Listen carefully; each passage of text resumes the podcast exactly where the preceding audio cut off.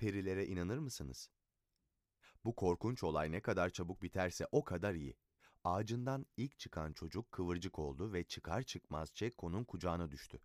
Çekko onu Simi'ye, Simi Starky'e, Starky Bilicuk'a, Bilicuk Bilicuk da Noodler'a fırlattı ve kıvırcık böylece bir adamdan diğerine savrula savrula sonunda kara korsanın ayaklarının dibine düştü. Çocukların hepsi ağaçlarından bu şekilde insafsızca koparıldı. Elden ele fırlatılan mal balyaları gibi aynı anda birkaçı havada uçuşuyordu. Son olarak çıkan Wendy'ye ise farklı muamele edildi. Alaycı bir kibarlıkla şapkasını çıkararak kıza kolunu uzatan kanca, diğerlerinin yığıldığı yere kadar ona eşlik etti.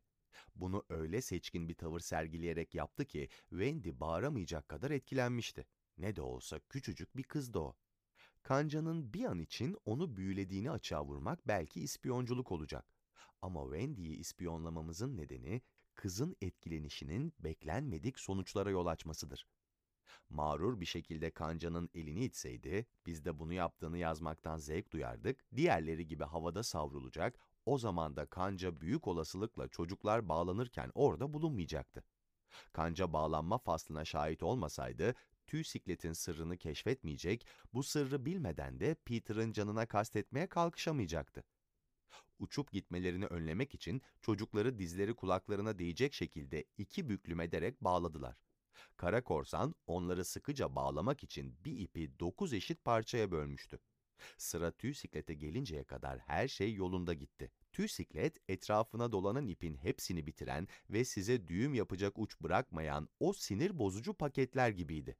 Siz paketi öfkeyle nasıl tekmelerseniz, oysa doğrusu ipi tekmelemektir, tepesi atan korsanlar da çocuğu öyle tekmelediler. Garip gelecek ama onlara zorbalığı bırakmalarını söyleyen kişi kancaydı. Kancanın dudakları zafer sevinciyle düşmanca kıvrılmıştı. Köpekleri talihsiz çocuğu sıkıca sarmaya çalışır ve her seferinde çocuğun bir yeri pırtladığı için ter dökerek uğraşmaktan başka bir şey düşünemezken, kancanın üstün aklı sonuçları değil, tüy sikletin dış görünüşünün altında yatan nedenleri araştırmıştı. Duyduğu sevinç de bunları bulduğunu gösteriyordu.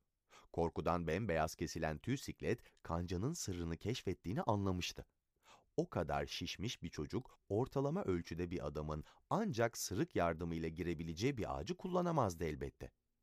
Zavallı tüy siklet çocukların en çaresiziydi şimdi. Peter için korkuyor, yaptığı işten acı bir pişmanlık duyuyordu.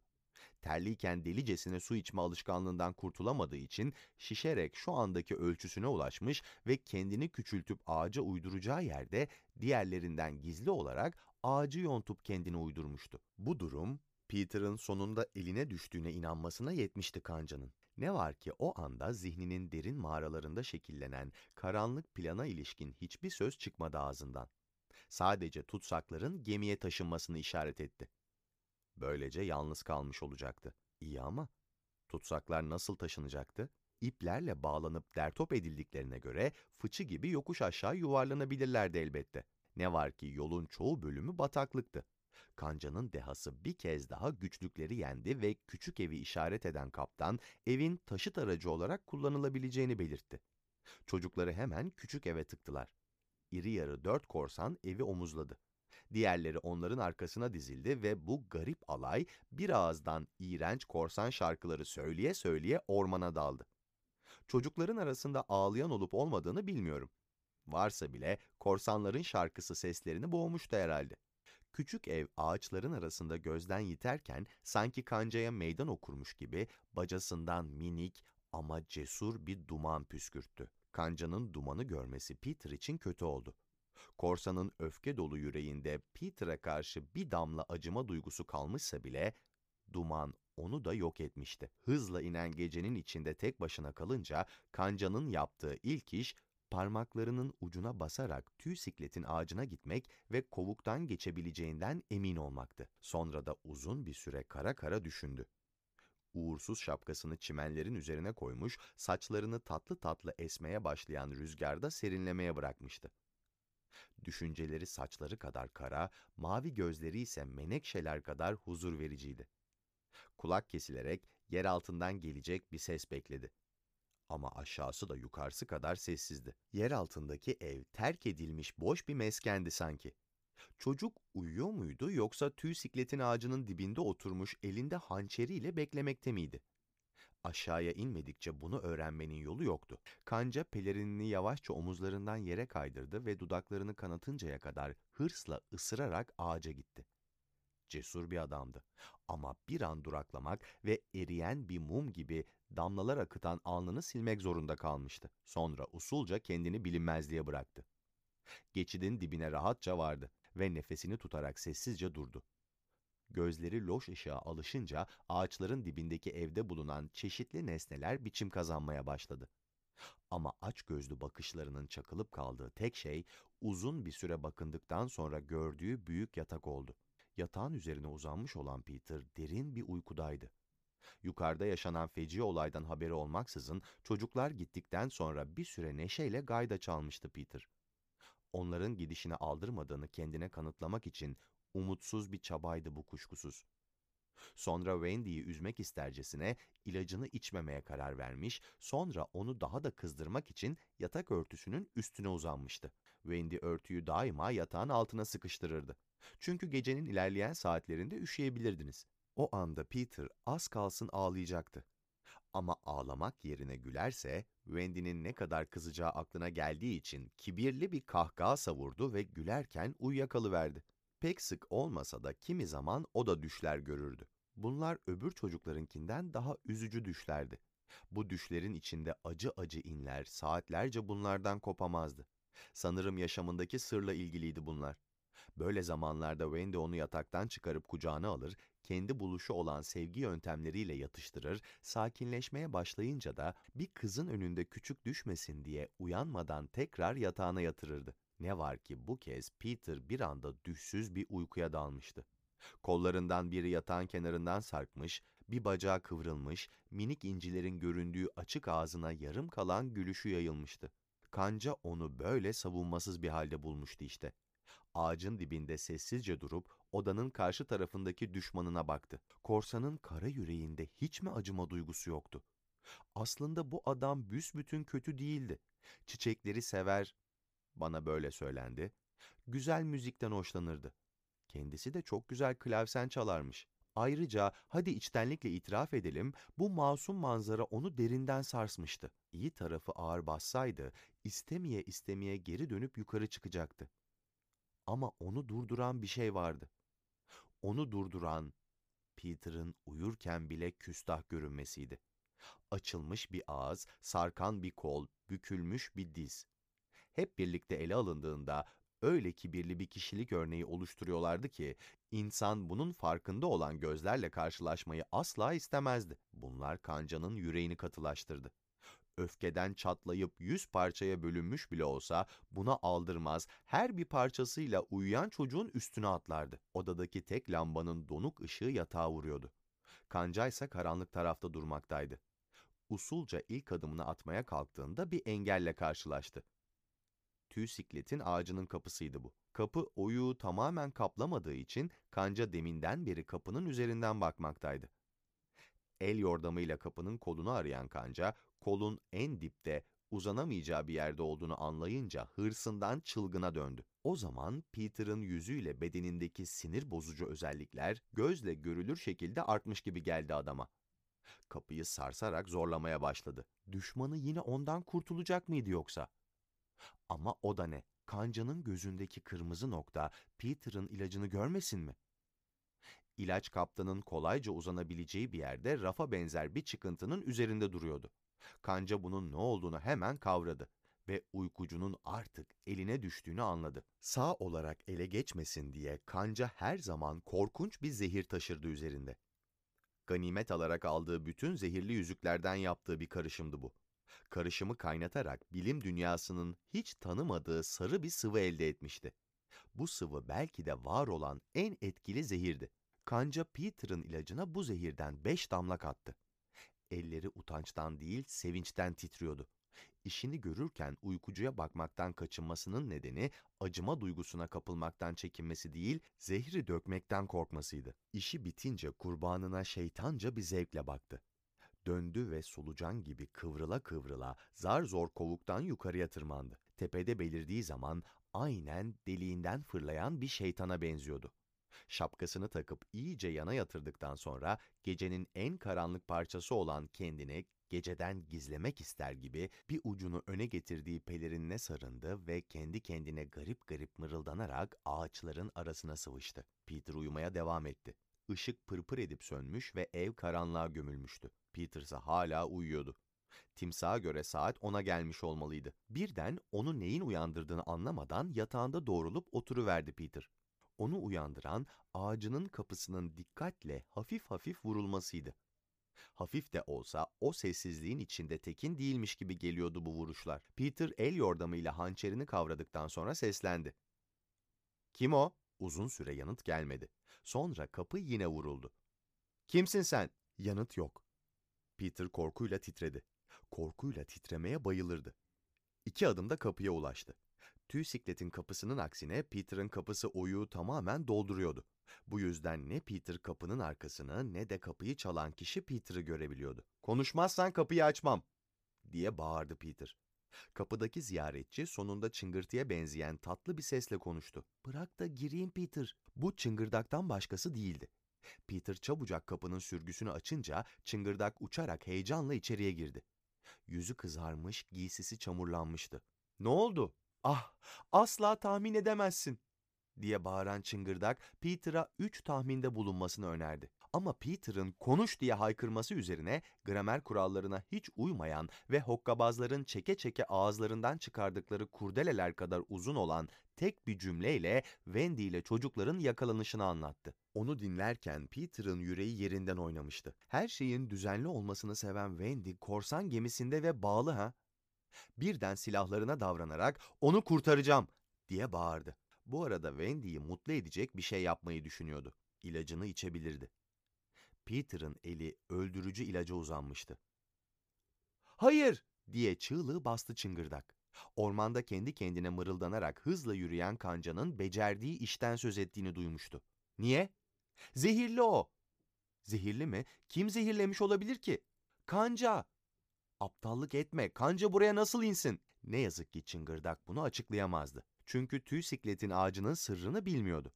Ama kancanın sözleri kuşkuya yer bırakmıyordu. İlaç zehirliydi. Hem ben hiç uykuya dalmadım. Peter kendine çok inanıyordu. Bardağı havaya kaldırdı. Artık laf üretme değil, eyleme geçme zamanıydı. Bunu gören çıngırdak ok gibi fırlayarak Peter'ın dudaklarıyla bardağın arasına girdi ve ilacı dibine kadar içti. Bana bak çıngırdak, ilacımı ne hakla içersin? Ama çıngırdak yanıt vermedi. Şimdiden havada yalpalamaya başlamıştı. Birden korkuya kapılan Peter, neyin var senin?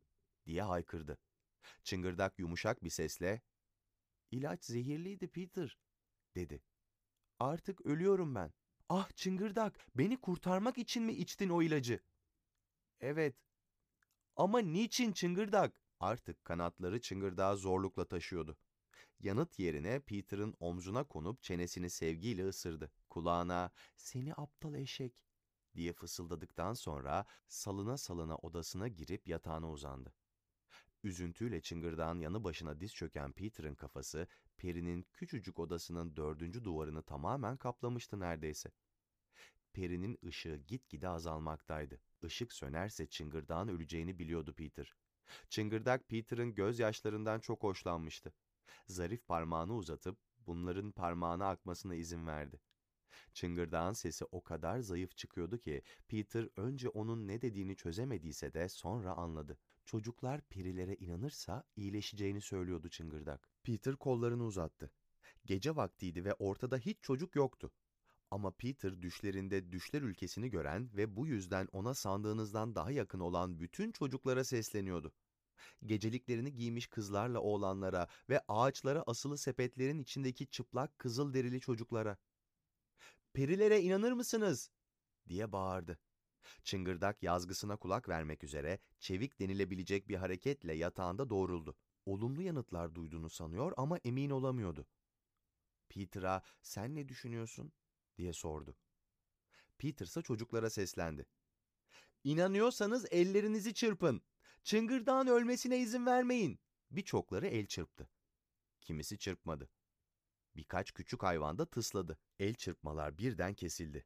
Sanki bir sürü anne neler olup bittiğini anlamak için çocuk odalarına koşturmuştu. Ama çıngırdak kurtulmuştu bile. Önce sesi güçlendi, sonra yataktan fırladı, derken her zamankinden daha neşeli ve edepsiz bir halde odada cirit atmaya başladı. Kendisine inananlara teşekkür etmek aklının ucundan bile geçmemişti. Ama tıslayanlardan seve seve öç alacaktı. Şimdi de Wendy'yi kurtaralım. Silahlarını kuşanmış olan Peter, tehlikeli serüvenine atılmak üzere ağacından fırladığında ay bulutlu gökyüzünde yükseliyordu. Başka zaman olsa böyle bir geceyi seçmezdi. Gözünden kaçan bir şey olmasın diye yerden fazla uzaklaşmadan uçmayı düşündü. Ama o değişken ışıkta alçaktan uçmak, gölgesinin ağaçların arasında sürüklenip kuşları huzursuz etmesi ve tetikte bekleyen bir düşmana Peter'ın uyanık olduğunu bildirmesi demekti. Şimdi adadaki kuşlara o kadar garip isimler taktığına pişmandı. Bunlar çok vahşiydi ve yanlarına sokulmak zordu. Kızılderili yöntemiyle yerde hızla ilerlemekten başka çare yoktu. Bereket versin Peter bu konuda uzmandı. Ama çocukların gemiye götürüldüğünden emin olamadığı için hangi yöne gideceğini kestiremiyordu. İnce bir kar tabakası bütün ayak izlerini örtmüş, adaya ölüm sessizliği çökmüştü. Sanki doğa kısa zaman önce yaşanan kırımın dehşetiyle bir süre için nefesini tutmuştu. Peter, Pars zambağı ile çıngırdaktan öğrenmiş olduğu orman geleneklerinden bazılarını çocuklara da öğretmişti. Ve başları sıkıştığında bunları hatırlayacaklarını biliyordu. Örneğin tüysiklet fırsat bulursa ağaçlara işaret koyacak, kıvırcık yere tohum serpecek, Wendy de mendilini görülecek bir yerde bırakacaktı. Ne var ki bu izleri araştırmak için sabah olması gerekiyordu. Petersa bekleyemezdi. Yukarıdaki dünya onu çağırmıştı ama hiç yardım etmiyordu. Yanından geçen timsahtan başka ne bir canlı, ne bir ses, ne de bir hareket vardı. Buna karşın Peter bir sonraki ağaçta birdenbire ölümle burun buruna gelebileceğini ya da ölümün ona arkadan sokulacağını çok iyi biliyordu. Şu korkunç yemini etti. Bu kez ya kanca ya ben.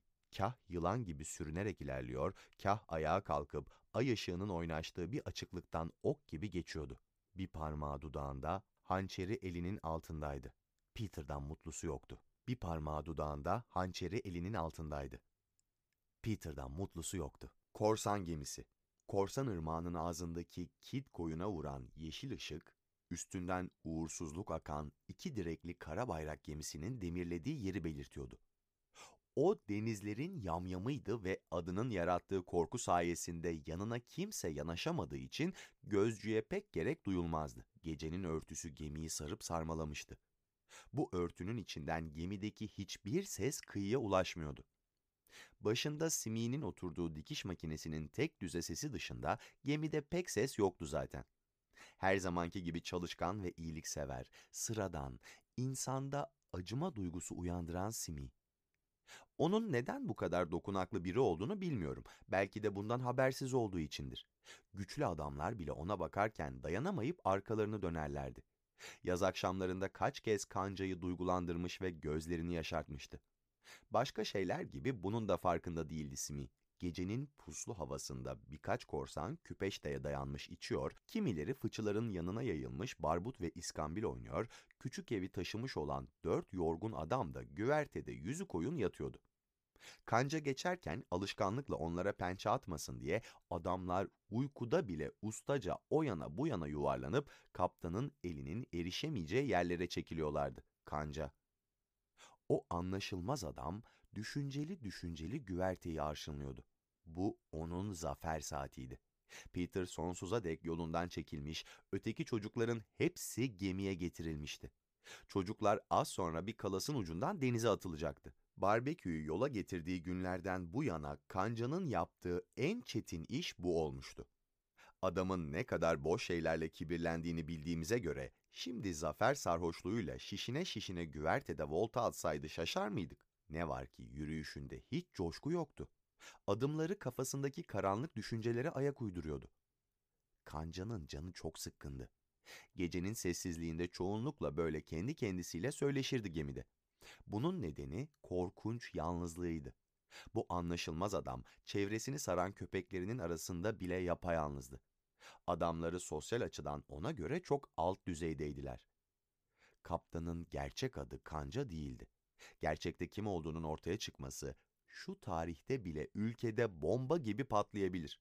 Ama satır aralarındaki gizli anlamı bulan okurlar, onun tanınmış bir özel okulda okuduğunu zaten anlamışlardır.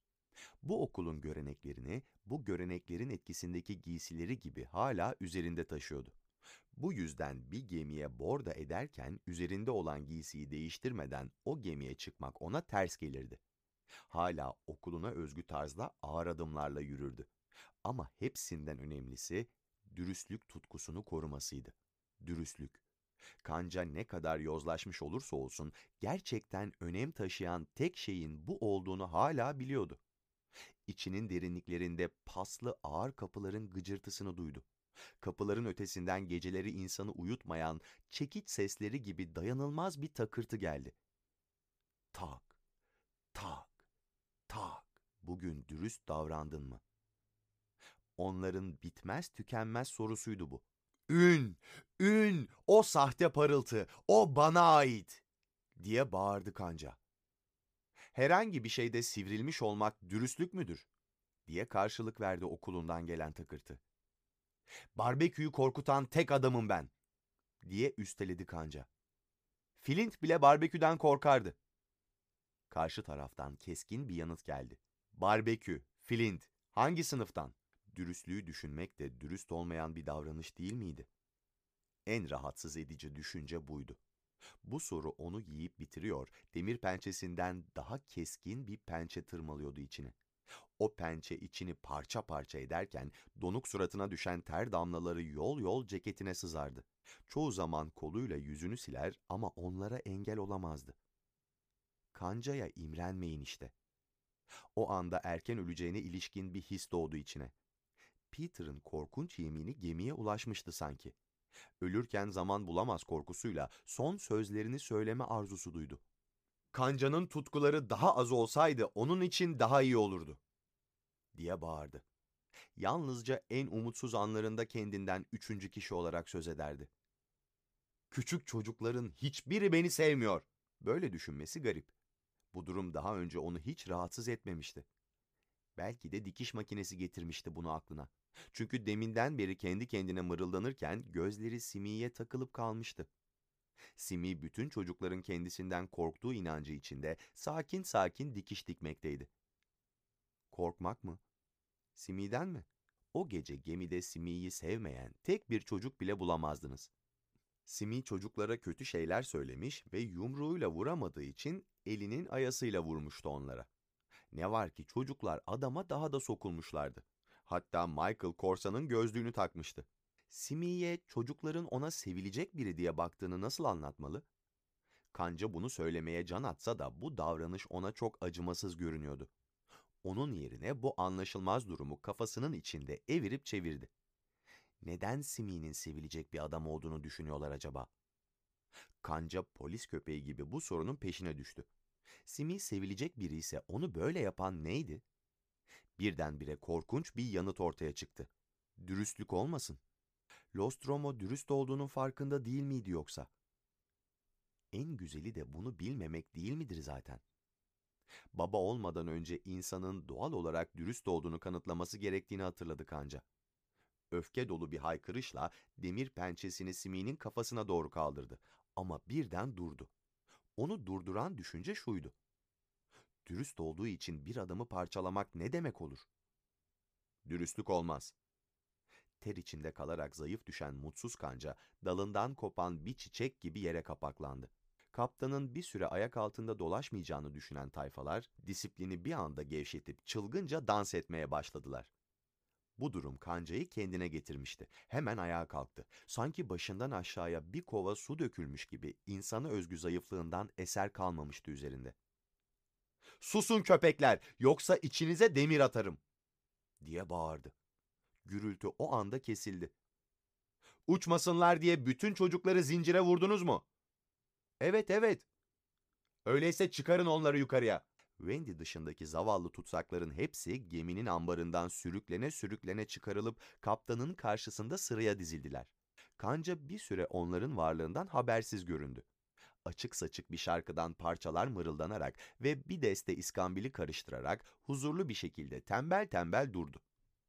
Ara sıra purosunun ateşinden yansıyan ışık yüzüne renk veriyordu. Evet kabadayılar, dedi canlı bir sesle. Bu gece içinizden altısı denize atılacak. Ama bana iki kamarot gerek. Kimler kamarot olacak? Çocuklar ambardayken Wendy, kancayı boşu boşuna kızdırmayın demişti onlara. Bu nedenle düt düt kibarca öne çıktı. Çocukcağız böyle bir adamın emri altında çalışma düşüncesinden nefret etmekle birlikte içinden gelen bir ses sorumluluğu orada bulunmayan bir kişiye yüklemenin akıllıca olacağını söylüyordu. Biraz saf bir oğlan da olsa koruyuculuk yapmaya gönüllü olan kişilerin her zaman sadece anneler olduğunu biliyordu. Bütün çocuklar annelerin böyle olduğunu bilir ve bunun için onlardan nefret ederler. Ama bundan sürekli yararlanırlar. Bu yüzden düt düt açık gözlük ederek açıklama yaptı. Şey efendim, annemin korsan olmamdan hoşlanacağını hiç sanmıyorum. Senin annen korsan olmanı ister miydi tüysiklet? Düt düt tüysiklete göz kırpmıştı.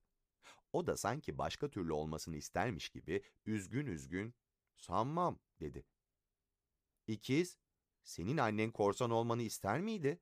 Açık gözlülükte diğerlerinden aşağı kalmayan birinci ikiz, sanmam dedi.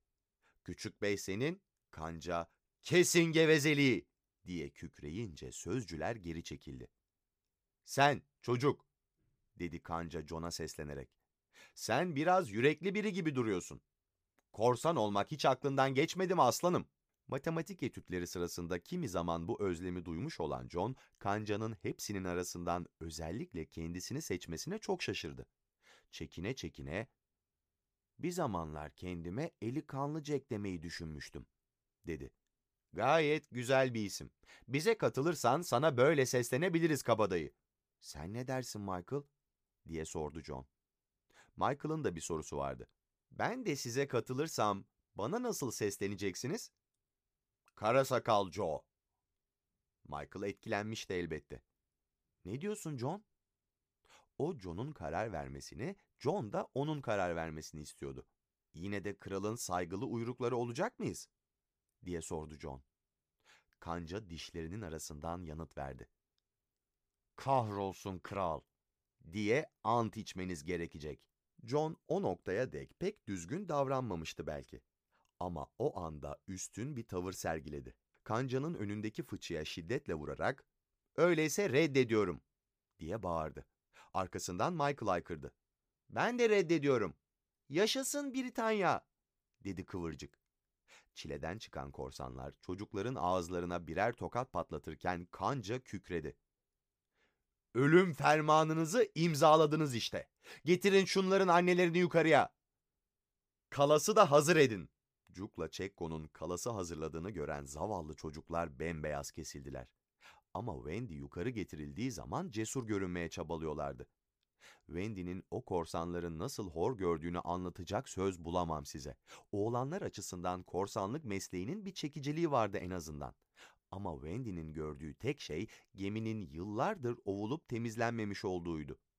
Kirli camının üzerine parmağınızla beni yıka yazamayacağınız tek bir lomboz yoktu. Wendy birkaç tanesinin üstüne bunu yazmıştı zaten. Ama çocuklar etrafına toplanınca onlardan başka bir düşüncesi kalmadı. Evet güzelim. Şimdi çocuklarının denize atılışını göreceksin. Kanca'nın sesi baldan tatlıydı. Kanca görünüşüne özen gösteren bir centilmen olmasına karşın hırsla konuşurken beyaz yakasını kirletmişti. Birden Wendy'nin yakasına baktığını fark etti ve hemen yakayı eliyle gizlemeye çalıştı. Ne var ki çok geç kalmıştı. Ölecekler mi?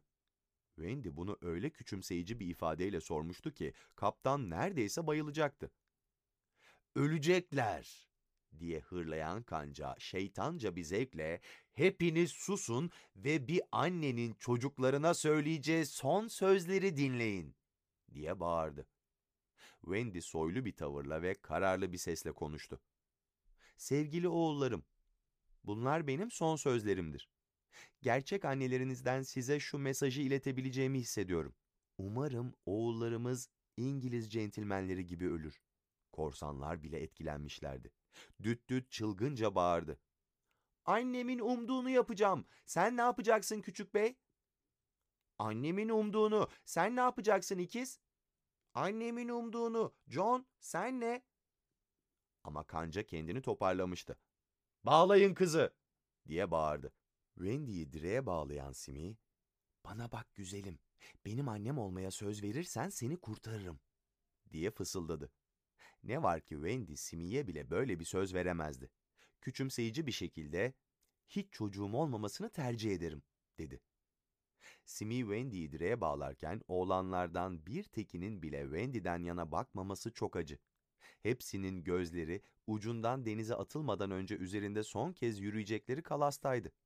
Artık o kalasın üzerinde yiğitçe yürüyebileceklerini ummuyorlardı. Çünkü düşünme yeteneklerini kaybetmişlerdi. Yalnızca bakıyor ve tir tir titriyorlardı. Dişlerini sıkarak çocuklara sırıtan kanca Wendy'ye doğru bir adım attı. Niyeti çocukların birer birer kalasta yürümesini görsün diye kızın yüzünü o tarafa döndürmekti. Ne var ki kıza asla ulaşamadığı gibi kızın ağzından çıkacağını umduğu acı çığlığı da duyamadı. Bunun yerine başka bir şey duydu. Bu ses timsahın tüyler ürpertici tiktaklarıydı. Korsanlar, çocuklar, Wendy hepsi bunu duymuştu. Bütün başlar bir anda aynı yöne ama sesin geldiği deniz tarafına değil, kancaya döndü. Hepsi de olacakların yalnızca kancayı ilgilendirdiğini biliyorlardı ve bir anda oyunculuktan izleyiciliğe geçmişlerdi. Kancadaki değişimi görmek korkunçtu. Eli ayağı çözülmüş, boş bir çuval gibi yere yığılmıştı. Ses düzenli bir biçimde yaklaşıyor ve şu korkunç düşünceyi de beraberinde getiriyordu. Timsah gemiye çıkmak üzere. Demir pençe bile sanki saldıran gücün istediği şeyin gerçek bir parçası olmadığını bilirmiş gibi hareketsiz sarkıyordu. Böyle korkunç bir şekilde yalnız bırakılan kişi başka bir adam olsaydı, düştüğü yerde gözlerini açmadan yatıp kalırdı. Ama kancanın muazzam beyni hala çalışıyordu. Beyninin kılavuzluğu altındaki kanca, güvertede dizleri üzerinde sürünerek sesten uzaklaşmak için gidebileceği yere kadar gitti. Korsanlar ona saygıyla yol açtılar. Kanca ne zamanki yolun sonunda küpeşteyle burun buruna geldi, ancak o zaman konuştu. ''Saklayın beni!'' diye bağırdı boğuk bir sesle. Tayfalar kaptanın çevresini sardılar. Gemiye çıkmakta olan yaratıktan gözlerini kaçırıyordu hepsi. Hiçbiri onunla savaşmak niyetinde değildi. Yazgılarına boyun eğmişlerdi. Kanca gözden kaybolunca çocuklar timsahın gemiye tırmanışını seyretmek için merakla küpeşteye koştular. İşte o zaman gecelerin gecesinin en garip sürpriziyle karşılaştılar. Yardımlarına koşan timsah değildi. Peter'dı bu. Çocuklara kuşku uyandırabilecek herhangi bir hayranlık çığlığı atmamalarını işaret eden Peter, tik taklarına devam etti. Bu kez ya kanca ya ben. Hayatımız boyunca hepimizin başına bir süre farkına varmadığımız garip şeyler gelir. Örneğin birden bir kulağımızın duymadığını fark ediyoruz ve ne zamandır duymadığımızı bilmiyoruz. Diyelim ki yarım saattir duymuyormuşuz. O gece Peter da bu tür bir şey yaşamıştı. Onu son gördüğümüzde bir parmağı dudağında, hançeri elinin altında adada usulca ilerliyordu. Timsahın geçtiğini görmüş ama hayvanda bir gariplik olduğunu fark etmemişti. Kısa bir süre sonra timsahtan tik-tak sesi gelmediğini hatırladı. Önce ürktü ama çok geçmeden saatin durduğunu düşünerek doğru bir sonuca vardı. En yakın dostunu böyle birdenbire yitiren yaratığın neler hissedebileceği konusunda hiç kafa yormayan Peter, hemen bu olaydan nasıl yararlanabileceğini düşündü. Ve tik-tak sesleri çıkarmaya karar verdi. Böylece vahşi hayvanlar onu timsah sanacak, o da saldırıya uğramadan aralarından geçebilecekti. Doğrusu çok güzel tik-tak sesi çıkarıyordu. Ama tahmin etmediği bir şey oldu. Sesi duyanlar arasında timsah da vardı ve hayvan Peter'ın peşine takılıverdi. Yitirdiği şeyi geri almak amacıyla mı, yoksa tiktakların hala kendisinden geldiğini sanarak sadece dost olarak mı Peter'ı izliyordu, orası belli değil. Çünkü sabit bir fikre tutsak olan herkes gibi, o da budala bir yaratıktı. Bir terslikle karşılaşmadan kıyıya ulaşan Peter, hiç duraksamadan gayet doğal bir şekilde suya adım atarak dosdoğru yoluna devam etti. Bu şekilde karadan suya geçen birçok hayvan vardır. Ama insan olarak Peter'dan başkasını tanımıyorum. Yüzerken kafasında bir tek düşünce vardı. Bu kez ya kanca ya ben. Tiktak sesi çıkarmaya o kadar alışmıştı ki farkında olmadan bunu yapmaya devam etti. Farkına varsaydı susardı. Çünkü tiktakların yardımıyla gemiye çıkmak parlak bir fikirdi. Ama o sırada onun aklına gelmemişti. Çocukların hepsi "Hadi şimdi!" diye haykırdığı halde Peter gösterişli bir hareketle rakibini kılıcına almaya davet etti. Kanca hemen kılıcını kaptıysa da Peter'ın gösterdiği dürüstlük korsana acı vermişti. O ana dek onunla dövüşenin herhangi bir düşman olduğunu sanmıştı. Ama şimdi daha karanlık kuşkular uyanmıştı içinde. Boğuk bir sesle bağırdı. Pen, kimsin? Nesin sen? Gençliğim ben, neşeyim, yumurtadan yeni çıkmış minik bir kuşum, diye rastgele yanıt verdi Peter. Elbette laf olsun diye konuşuyordu. Ama huzursuz kancaya göre bu sözler Peter'ın kim ya da ne olduğunu zerre kadar bilmediğinin kanıtıydı. Bu da dürüstlüğün zirvesiydi. Kolla kendini! diye bağırdı umutsuzca. Şimdi insan kılığına girmiş bir harman sopası gibi dövüşüyordu kanca. O korkunç kılıcın her savruluşu, büyük küçük önüne çıkan herkesi ikiye ayırabilirdi. Oysa Peter sanki kılıcın rüzgarı onu tehlikeli bölgenin dışına savuruyormuş gibi kancanın çevresinde hızla dönüyor, ansızın ok gibi fırlayıp korsanı tekrar tekrar şişliyordu. Kanca artık umutsuzca dövüşüyordu. Yaşamaktan umut kesen o hırslı yüreği bir tek istekle yanıp tutuşuyordu şimdi. Sonsuza dek durmadan önce Peter'ın dürüst davranmadığını görmek. Dövüşmeyi bırakarak birden barut deposuna koşan kanca depoyu ateşe verip haykırdı. İki dakika içinde gemi havaya uçacak. Şimdi çocuğun gerçek kişiliği ortaya çıkacak diye düşünüyordu. Ne var ki elinde bir top mermisiyle barut deposundan çıkan Peter sakin bir şekilde mermiyi denize atıverdi. Kanca'nın kendisi nasıl bir davranış sergiliyordu peki? Ondan yana olmasak da şuna sevinebiliriz. Yanlış yola sürüklenmiş bir adam olmasına karşın sonunda soyunun geleneklerine uygun davrandı. O sırada diğer çocuklar onu hiçe sayarak aşağılayıcı bir biçimde çevresinde uçuşuyorlardı. Ne var ki güvertede yalpalayarak güçsüz bir halde çocuklara saldıran kancanın aklı artık onlarda değildi. Geçmişte kalan oyun alanları, iyiliği için hapsedilmek, ünlü bir zindanın duvarlarını seyretmek vardı aklında. Ve hem ayakkabıları, hem yeleği, hem boyun bağı, hem çorapları düzgündü. Sen, kahramanlıktan büsbütün uzak bir kişi diyemeyeceğimiz kanca James. Elveda sana. Artık sonun geldi. Hançerini çekmiş olan Peter'ın havadan yavaş yavaş kendisine yaklaşmakta olduğunu gören kanca, denize atlamak için küpeştenin üstüne sıçradı. Timsahın onu beklediğinden haberi yoktu. Haberi olsa atlamaktan vazgeçebilir diye saati daha önce biz kasten durdurmuştuk. Son anında bizden ona küçük bir saygı işareti. Kanca son bir zafer kazandı. Sanırım bunu ona çok görmememiz gerek. Küpeştenin üzerinde dururken başını çevirip havada süzülen Peter'a baktı ve ona ayağını kullanmasını işaret etti. Peter da hançerlemek yerine ona bir tekme attı. Kanca isteğine kavuşmuştu sonunda. Alaylı bir sesle "Dürüstçe değil bu!" diye bağırarak gönül rahatlığıyla timsaha gitti. Böylece kanca James can vermiş oldu. 17! Bağıran tüy sikletti. Ama hesabında bir yanlışlık vardı. O gece suçlarının cezasını canlarıyla ödeyen korsanlar 15 kişiydi. İkisi ise kıyıya çıkmıştı. Starkey'i Kızılderililer yakaladı ve onu çocuklarına dadı yaptılar. Bir korsan için ne aşağılayıcı bir durum. Simi ise bundan sonra gözlüğünü takıp dünyayı dolaştı ve kanca James'in korktuğu tek adamın kendisi olduğunu söyleyerek tehlike dolu bir yaşam sürdü.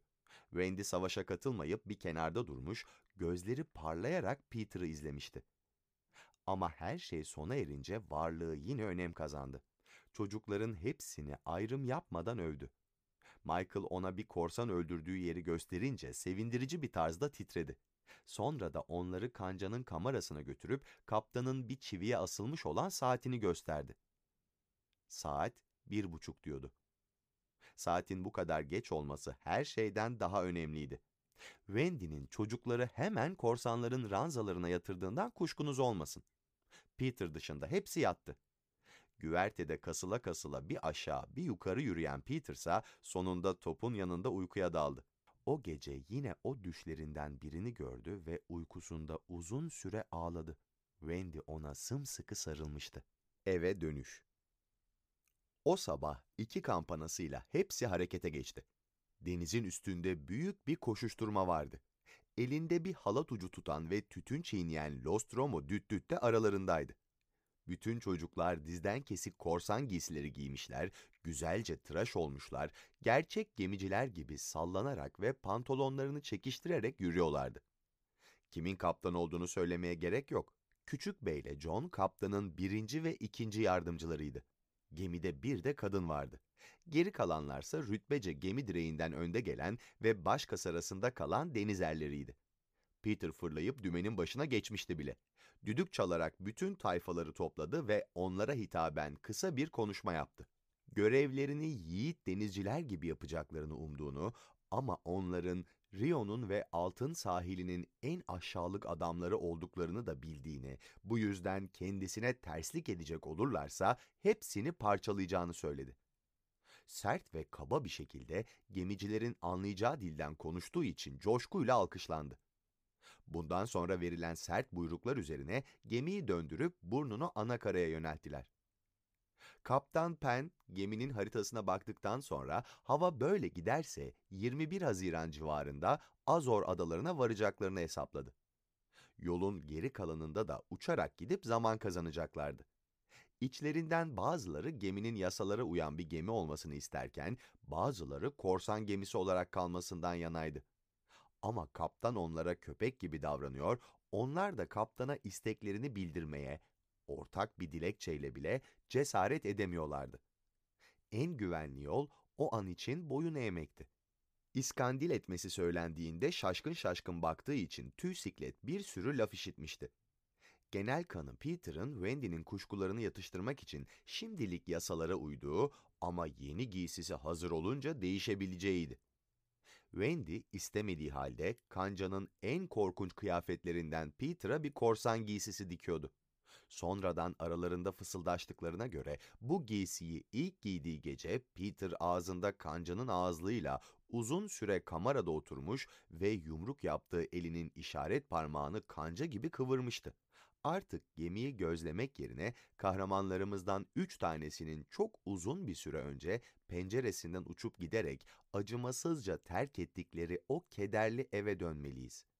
Bunca zamandır 14 numarayı ihmal etmemiz ayıp oldu belki. Ama yine de Bayan Darling'in bizi suçlamayacağından emin olabiliriz. Üzüntüsünü paylaşmak için daha erken dönseydik büyük olasılıkla budalalık etmeyin, benim ne önemim var, gidip çocuklara göz kulak olun diye haykıracaktı. Anneler böyle oldukça çocuklar bundan yararlanacaklar ve de suçu onlara yükleyebileceklerdir. Şu anda bile o tanıdık çocuk odasına girmeyi göze almamızın tek nedeni odanın yasal sakinlerinin eve dönüş yolunda olmalarıdır. Sırf yataklarının gerektiği gibi havalandırıldığını, Bay ve Bayan Darling'in akşam dışarı çıkmadığını garantiye almak için onlardan önce dönmeye acele ediyoruz.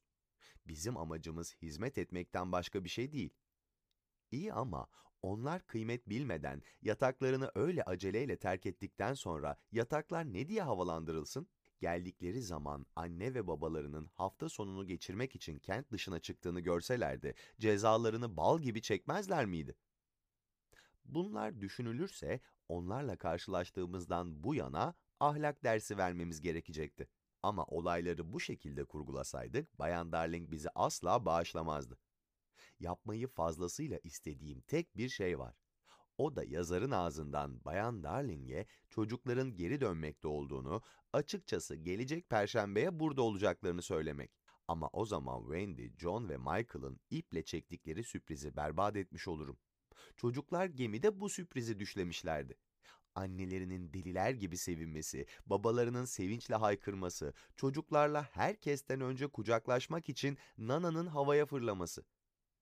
Bundan önce de güzelce saklanacaklardı. Önceden haber vererek bu sürprizi berbat etmek ne kadar zevkli. Böylece çocuklar debdebeli bir şekilde içeri girdiklerinde Bayan Darling Wendy'ye öpücük vermeye bile kalkışmayabilir. Bay Darling ise huysuz huysuz Allah kahretsin işte yine o çocuklar diye bağırıp çağırabilir. Bunun için de kimse bize teşekkür etmez. Ama Bayan Darling'i tanımaya başlıyoruz. Çocukları o küçük zevkten yoksun ettiğimiz için bizi paylayacağından emin olabiliriz. Ama sevgili bayan, perşembeye daha 10 gün var. Bu yüzden size olup bitenleri anlatarak sizi 10 gün mutsuz yaşamaktan kurtarabiliriz. Evet ama ne pahasına? Çocukları 10 dakikalık zevkten yoksun ederek.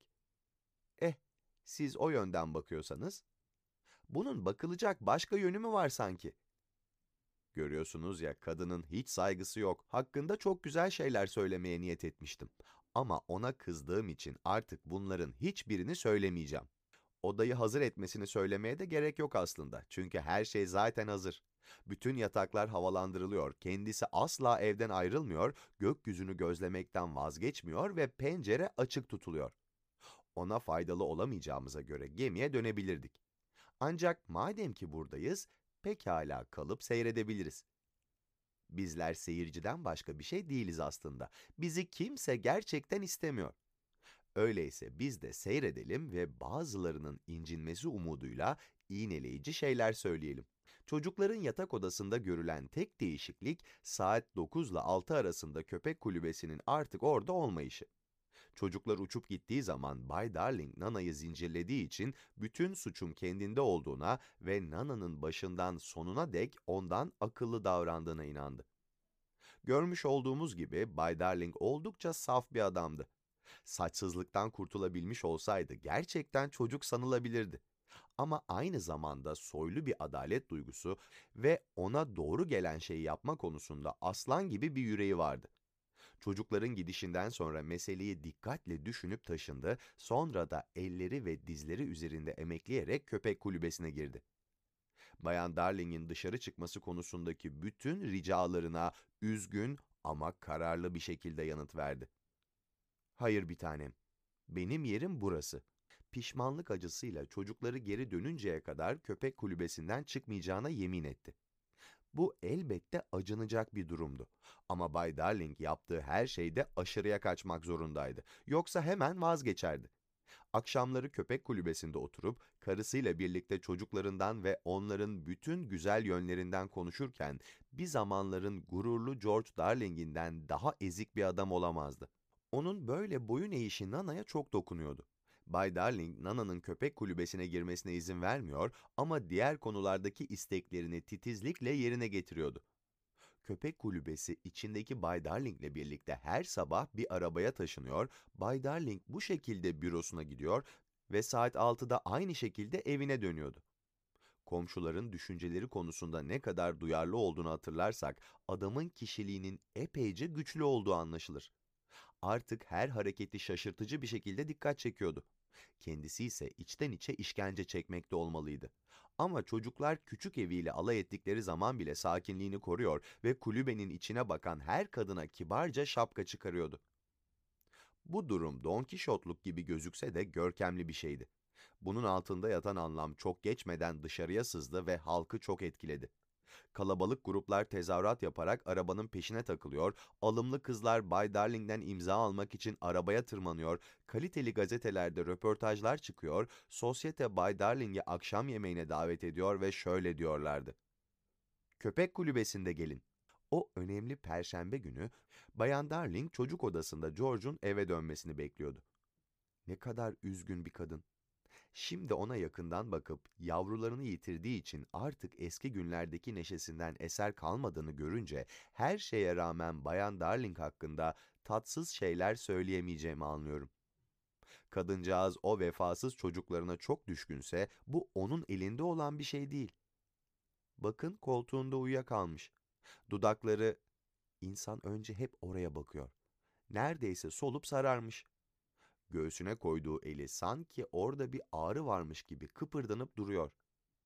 Kimileri en çok Peter'ı, kimileri de Wendy'yi sever. Bense en çok Bayan Darling'i seviyorum.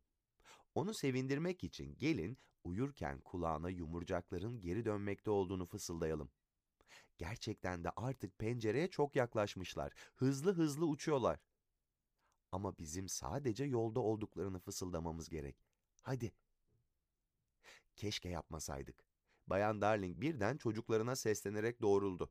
Ama odada Nana'dan başka kimse yoktu. Ah Nana, düşümde yavrularımın döndüğünü gördüm.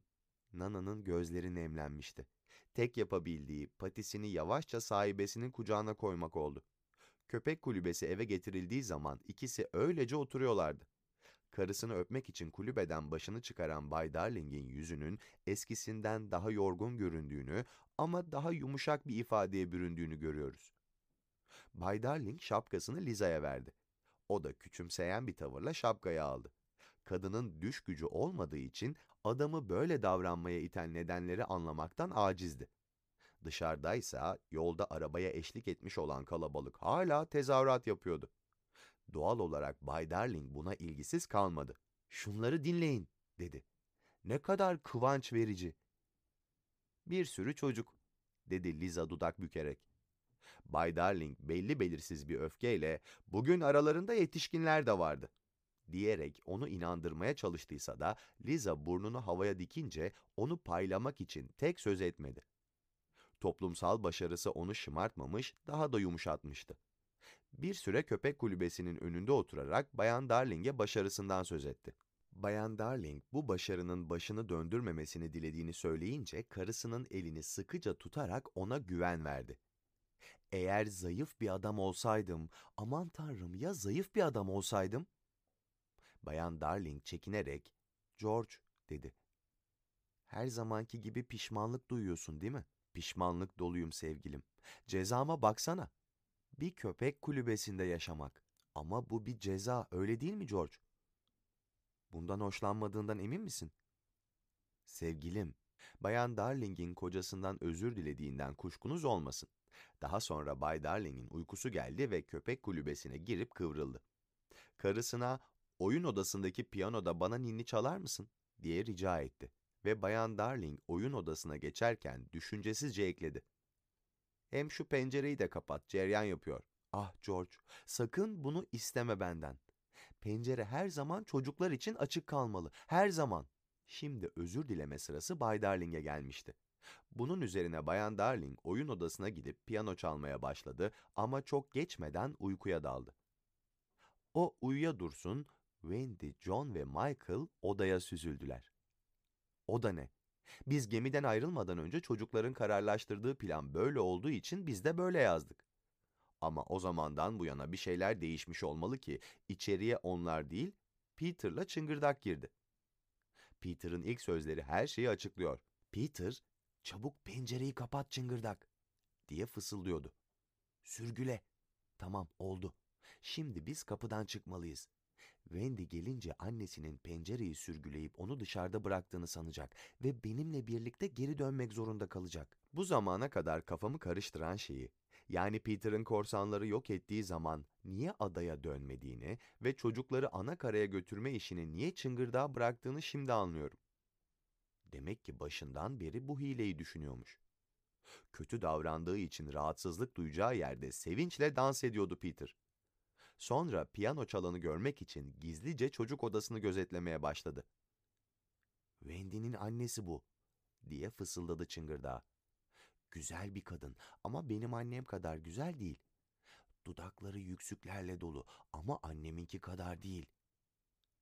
Annesi hakkında bir şey bilmese de bazen onunla övünürdü. Evim güzel evim ezgisini de bilmiyor ama ezginin evine dön Wendy dediğini anlıyordu. Sevinç içinde haykırdı. Wendy'yi bir daha göremeyeceksiniz bayan. Çünkü pencere sürgülü.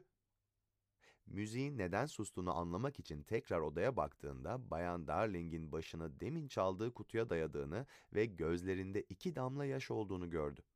Pencerenin sürgüsünü açmamı istiyor, diye düşündü. Ama açmayacağım işte. Odaya bir daha baktı.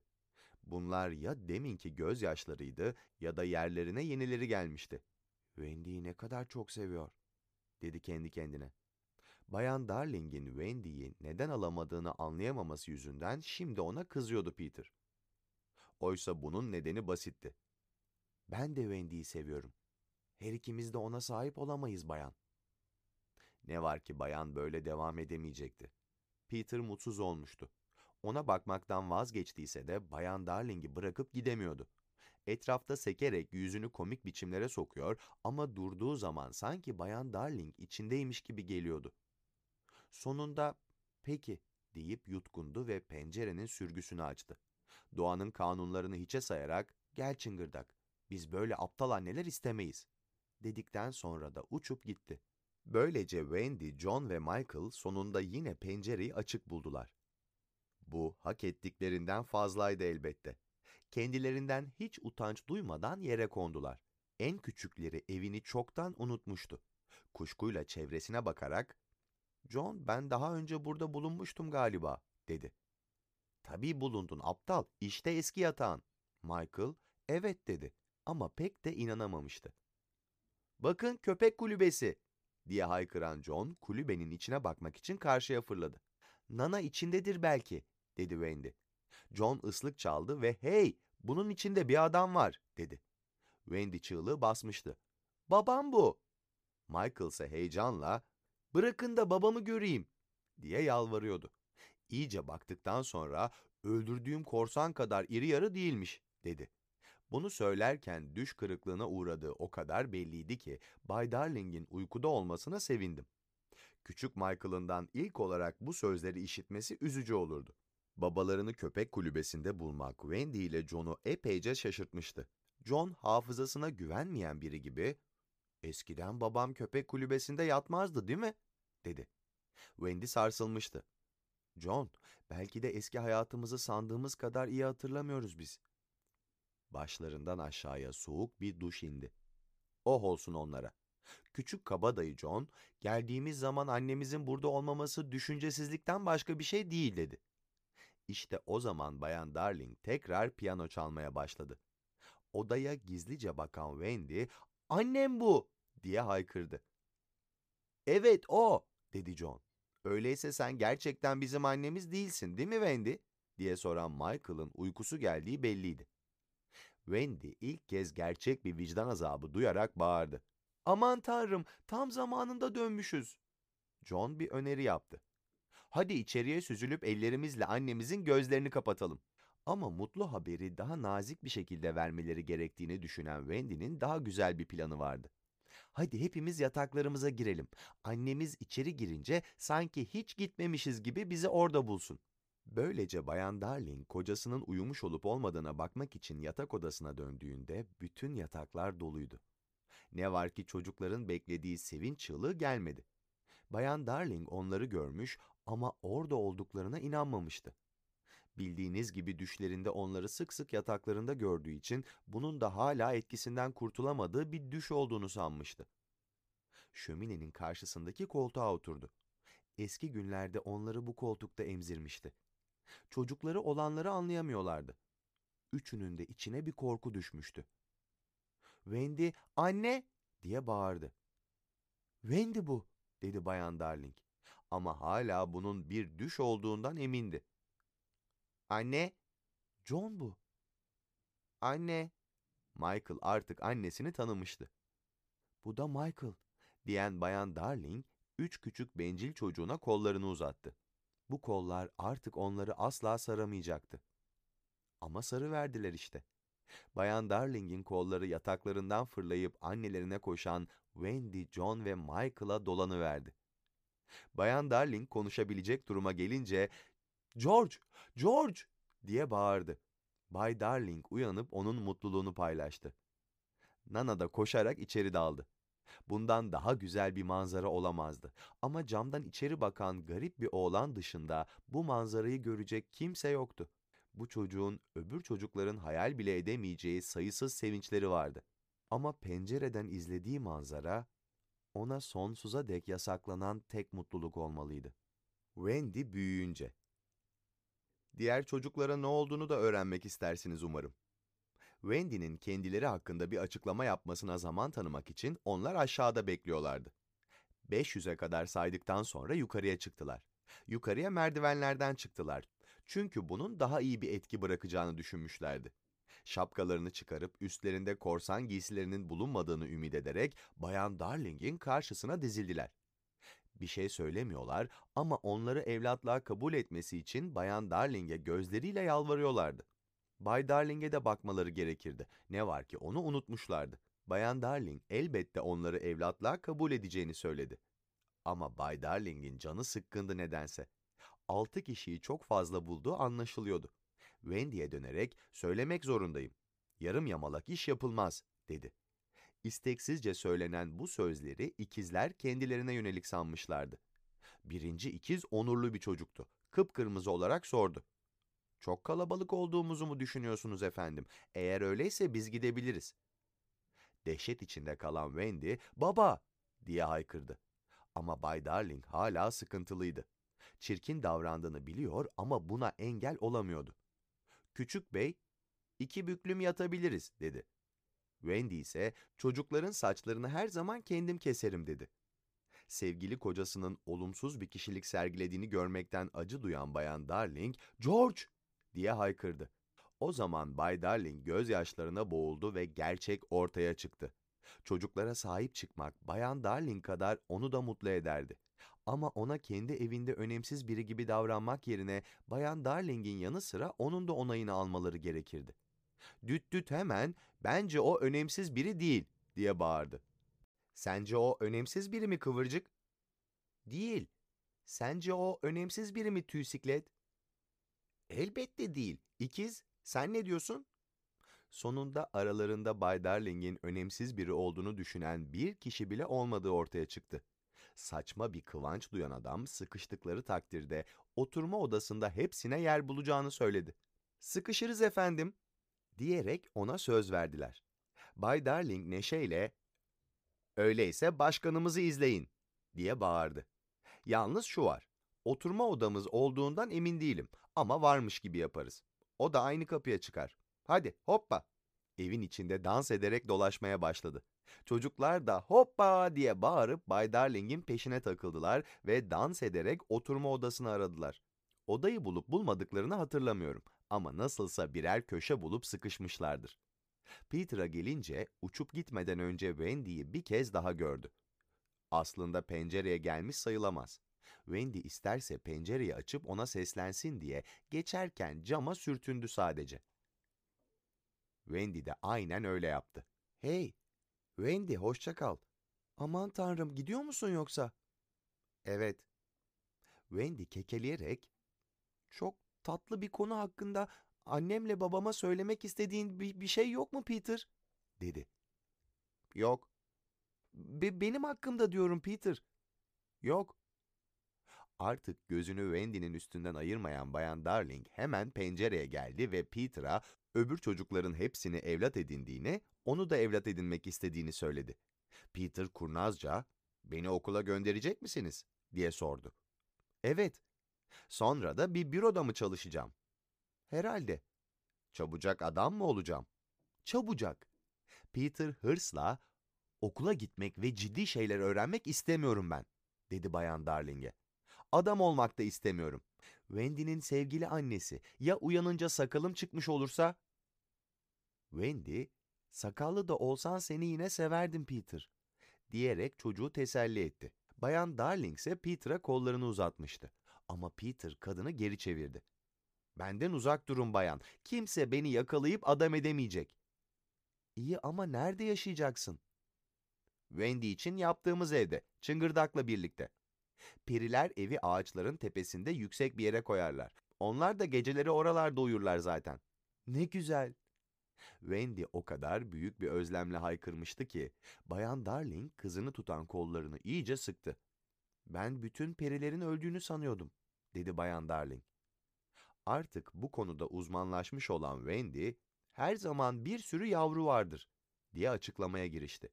Çünkü yeni doğan bir bebek ilk kez güldüğünde yeni bir peri doğar. Her zaman yeni doğmuş bebekler olduğuna göre yeni periler de olacaktır. Peri yavruları ağaçların tepesindeki kuş yuvalarında yaşarlar. Eflatun renkli olanlar erkek, beyaz renkli olanlar kızdır. Mavi renkli olanlar da ne olduklarından emin olmayan küçük ahmaklardır. Peter yan gözle Wendy'ye bakarak, ''Çok eğleneceğim.'' dedi. Akşamları şöminenin önünde otururken yalnızlık çekeceksin. Çıngırdak yanımda olacak. Wendy biraz iğneleyici bir dille, çıngırdak iki lafı bir araya getiremez, diye hatırlattı. Pis ispiyoncu. Çıngırdağın sesi çok yakın bir yerden geliyordu. Önemli değil, dedi Peter. Aman Peter, önemli olduğunu biliyorsun. Şey, O zaman sen de benimle birlikte küçük eve gel. Gidebilir miyim anne? Kesinlikle gidemezsin. Tekrar eve dönmüşken seni asla bırakmam. Ama Peter'ın bir anneye o kadar ihtiyacı var ki. Senin de var canım. Peter sanki Wendy'nin gelmesini sadece kibarlık olsun diye istemiş gibi, iyi öyleyse dedi. Ne var ki Bayan Darling çocuğun dudaklarının titrediğini görmüştü. Bunun üzerine cömertçe şöyle bir öneri yaptı. Peter'ın bahar temizliğini yapmak üzere Wendy'yi her yıl bir haftalığına ona yollayacaktı. Wendy ise daha uzun süreli bir anlaşma yapmayı yeğlerdi. Üstelik bahara çok zaman vardı. Ama verilen bu söz Peter'ın eski neşesine kavuşmuş olarak yola çıkmasına yetti. Onun zaman kavramı yoktu. Ve o kadar çok serüveni vardı ki size anlattıklarım bunların yarısı bile etmez. Sanırım Wendy de bunu bildiği için son olarak ona şu dokunaklı sözleri söyledi. Bahar temizliği zamanı gelinceye kadar beni unutmayacaksın değil mi Peter? Peter söz verdi. Sonra da uçup gitti. Bayan Darling'in öpücüğünü de yanında götürmüştü. Kimselerin alamadığı öpücüğü Peter kolayca alıvermişti. Tuhaf bir durum ama Bayan Darling mutlu görünüyordu. Elbette bütün çocuklar okula gitti ve çoğu üçüncü sınıfa girdi. Tüysiklet ise önce dördüncü sınıfa sonra da beşinci sınıfa alındı. En yüksek sınıf birinci sınıftır. Okula başlamadan bir hafta önce adada kalmamakla aptallık ettiklerini anladılar.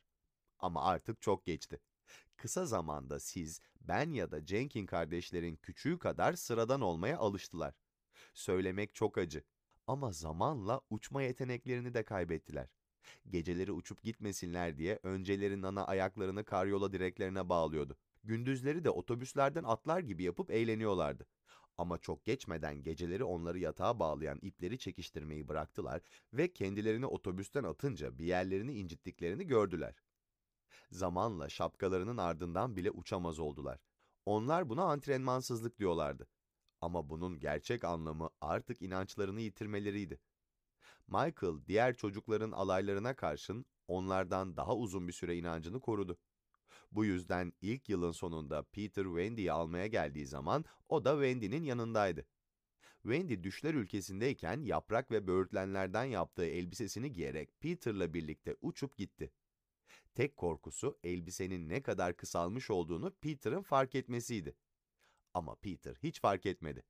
Kendisi hakkında anlatacak çok şey vardı. Wendy Peter'la heyecanla eski günlerden konuşmayı dört gözle beklemişti. Ne var ki yeni serüvenler eskileri Peter'ın aklından silmişti. Öyle ki Wendy baş düşmanlarından söz açtığında merakla "Kanca kaptan mı? O da kim?" diye sordu. "Hatırlamıyor musun?" Wendy hayretler içinde kalmıştı. "Onu öldürüp hepimizin hayatını kurtarmıştın." Peter umursamazca "Öldürdükten sonra onları unuturum." diye yanıt verdi. Wendy çıngırdağın kendisini görmekten mutlu olacağını sanmadığını belirttiği zaman da Çıngırdak kim? dedi. Aman Peter! Wendy çok şaşırmıştı. Peter'a çıngırdağı anlattı. Ama Peter yine de hatırlamadı. Onlardan o kadar çok var ki. Herhalde ölmüştür. Herhalde haklıydı. Çünkü periler uzun yaşamazlar. Ama o kadar küçüktürler ki kısacık bir zaman dilimi bile onlara asırlar gibi gelir. Geçen yılın Peter'a dün gibi geldiğini görmek de Wendy'yi üzmüştü. Oysa Wendy için beklemekle geçen uzun bir yıl olmuştu. Ama Peter'ın her zamanki büyüleyiciliği sayesinde ağaçların tepesindeki küçük evde bahar temizliği yaparak eğlendiler. Ertesi yıl Peter Wendy'yi almaya gelmedi. Eski elbisesi dar geldiği için Wendy yeni bir elbise giyip Peter'ı bekledi. Ama Peter gelmedi. Belki de hastadır, dedi Michael. Biliyorsun o hiç hasta olmaz.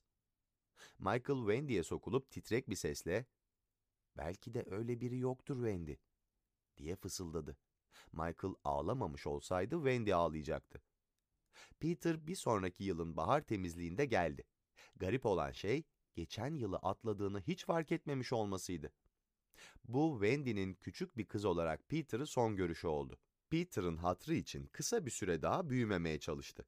Bilgi yarışmasında ödül aldığı zaman Peter'a vefasızlık ettiğini hissetti. Ama gelip geçen yıllar vurdum duymaz oğlanı geri getirmedi. Yeniden karşılaştıkları zaman Wendy artık evli bir kadındı ve Peter çocukluk oyuncaklarını sakladığı kutudaki bir toz zerresinden başka bir şey değildi onun için. Wendy bir yetişkin olmuştu. Bu yüzden ona acımanıza hiç gerek yok. Büyümeyi seven insanlardandı o. Sonunda kendi isteğiyle öbür kızlardan bir gün önce büyümüştü. Artık oğlanların hepsi büyüyüp olgunlaştılar. Bu yüzden onlardan daha fazla söz etmeye değmez. İkizleri, Küçük Bey'i ve Kıvırcığı ellerinde birer çanta ve şemsiye ile her gün işlerine giderken görebilirsiniz. Michael makinist oldu. Tüysiklet soylu bir kızla evlenip Lord ünvanını aldı. Demir kapıdan çıkan şu peruklu yargıcı görüyor musunuz? İşte bir zamanların düttütü. Çocuklarına anlatacak bir tane masal bilmeyen sakallı adamsa eskiden John'du. Wendy beyazlar içinde evlenirken pembe bir kuşak takmıştı. Peter'ın kiliseye süzülüp töreni engellememesi inanılır gibi değil. Yıllar yine akıp geçti ve Wendy'nin bir kızı oldu. Aslında bunu mürekkeple değil altın harflerle yazmalı. Bebeğin adı Jane'di.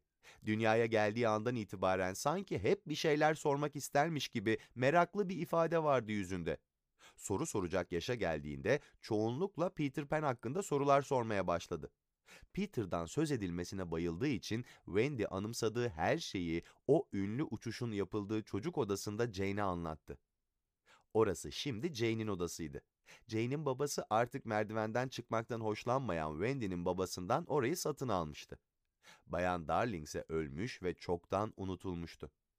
Artık çocuk odasında yalnızca iki tane yatak vardı.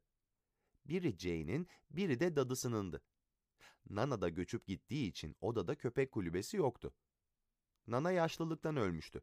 Kendisinden başka kimsenin çocuk bakmayı bilmediğine inandığından son zamanlarında onunla geçinmek epeyce zorlaşmıştı.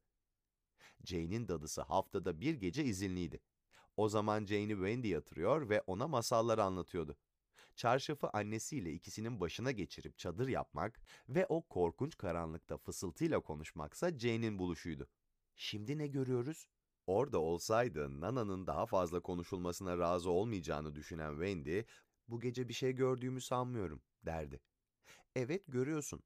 Küçük bir kızken görüyordun derdi Jane. O uzun zaman önceydi tatlım. Ah zaman nasıl da uçup gidiyor. Kurnaz yumurcak sorardı. Küçükken senin uçtuğun gibi mi uçuyor? Benim uçtuğum gibi. Biliyor musun Jane? Bazen acaba gerçekten uçtum mu diye merak ediyorum. Evet, uçtun. Uçabildiğim o eski güzel günler. Şimdi niye uçamıyorsun anne? Çünkü ben büyüğüm canım. İnsanlar büyüyünce uçmayı unuturlar. Niye unuturlar? Çünkü artık şen, masum ve kalpsiz değillerdir de ondan. Ancak şen, masum ve kalpsiz olanlar uçabilir. Şen, masum ve kalpsiz ne demek? Dilerim ben de şen, masum ve kalpsizimdir. Bazen de Wendy bir şey gördüğünü kabul ederdi. Sanırım bu odayı görüyorum. Ben de öyle sanırım, derdi Jane. Devam et. Peter Pan'in gölgesini aramak için odaya girdiği o gecenin büyük serüvenine dalmışlardır artık. Akılsız çocuk, derdi Wendy. Gölgeyi sabunla üzerine yapıştırmak istemiş, beceremeyince de ağlamış. Ben ağlamasına uyandım ve gölgesini üzerine dikiverdim. Artık öyküyü annesinden daha iyi bilen Jane, bir yere atladın diye araya girerdi. Onu yerde oturmuş ağlarken gördüğün zaman ne demiştin? Yatağımda doğrulup oturdum ve ''Niye ağlıyorsun küçük?'' dedim. Jane derin bir nefes alarak ''Evet buydu işte'' derdi. Sonra da hepimizi uçurup düşler ülkesine, perilere, korsanlara, kızılderililere, deniz kızlarının koyuna, yer altındaki eve ve küçük eve götürdü. Evet, en çok hangisini sevdin? Sanırım en çok yer altındaki evi sevdim. Evet, ben de. Peter'ın sana son söylediği şey neydi peki? Bana söylediği son şey şuydu. Hep beni bekle. Bir gece ötüşümü duyacaksın. Evet, ama ne yazık ki beni tamamen unuttu. Wendy bunları gülümseyerek söylerdi. Bunu yapabilecek kadar büyümüştü. Bir akşam Jane, Peter'ın ötüşü nasıldı? diye sordu. Şöyleydi diyen Wendy, Peter'ın ötüşünü taklit etmeye çalıştı. Jane ise ciddiyetle hayır öyle değil böyleydi diyerek annesinden çok daha güzel bir taklit yaptı. Wendy birazcık ürkmüştü. Hayatım nasıl bilebildin? Uyurken sık sık duyuyorum o ötüşü. Doğru ya. Kızların çoğu uyurken duyar onu. Ama uyanıkken duyan tek kız bendim. Ne kadar şanslısın, dedi Jane. Sonunda felaket gecesi gelip çattı. Mevsimlerden bahardı. Masal anlatılmış, artık Jane uyumuştu. Wendy ise yerde oturuyordu. Çocuk odasında başka ışık olmadığından elindeki dikişleri görebilsin diye şömineye iyice yaklaşmıştı. Dikiş dikerek oturduğu sırada bir ötüş duydu. Sonra tıpkı eskiden olduğu gibi bir esintiyle pencere açıldı ve Peter yere atladı. Hiç değişmemişti. Wendy Peter'ın süt dişlerinin hala ağzında olduğunu gördü. O küçük biri olan Wendy ise bir yetişkindi.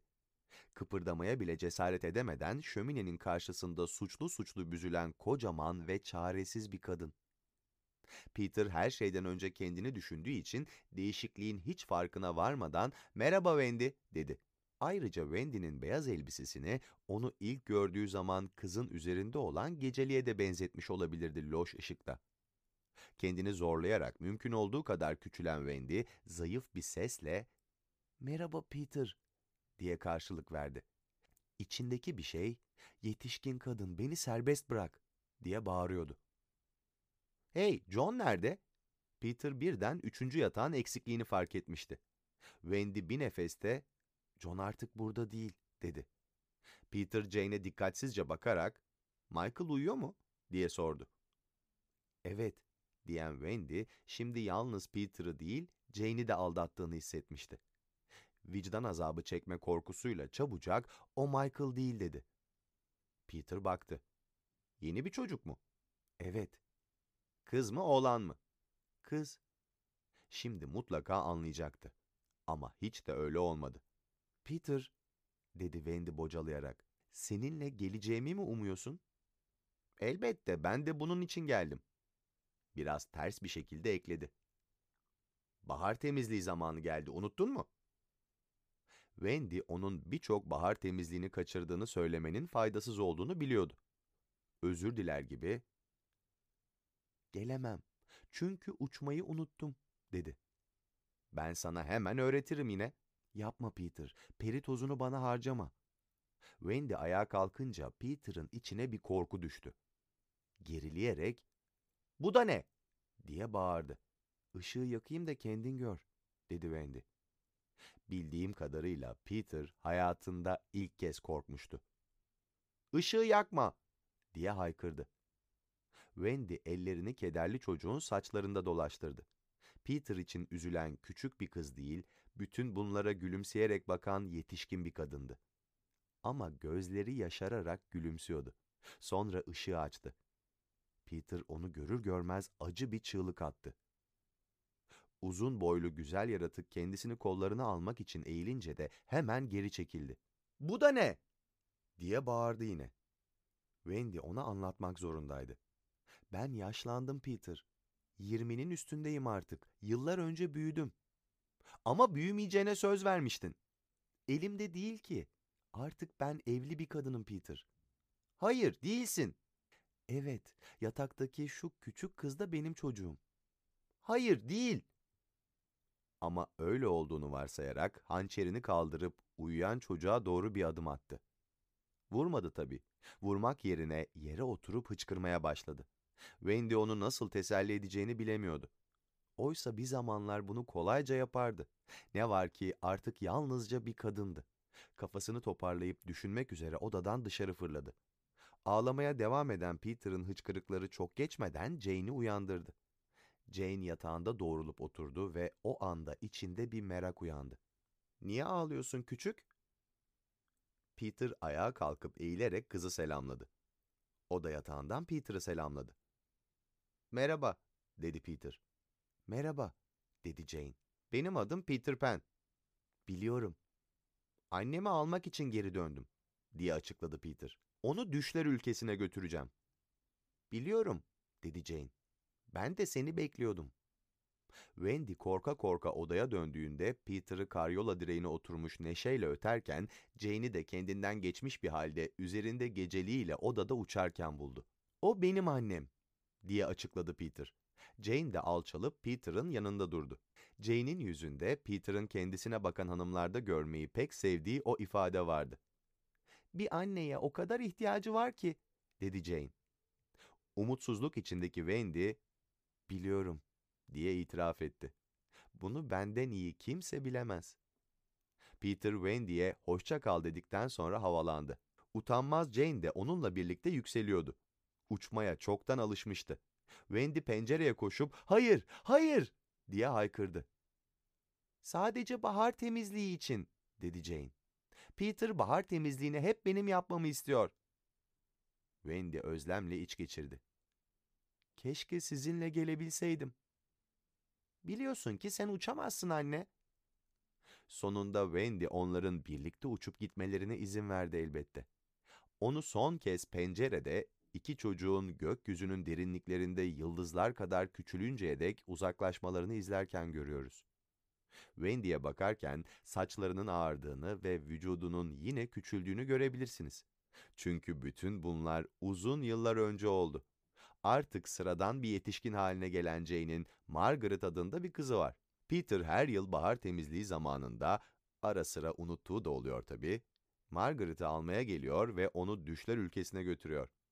Orada ona kendisiyle ilgili öyküler anlatıyor, o da bunları hevesle dinliyor. Margaret büyüyünce onun da bir kızı olacak ve Peter'a annelik etme sırası ona gelecek.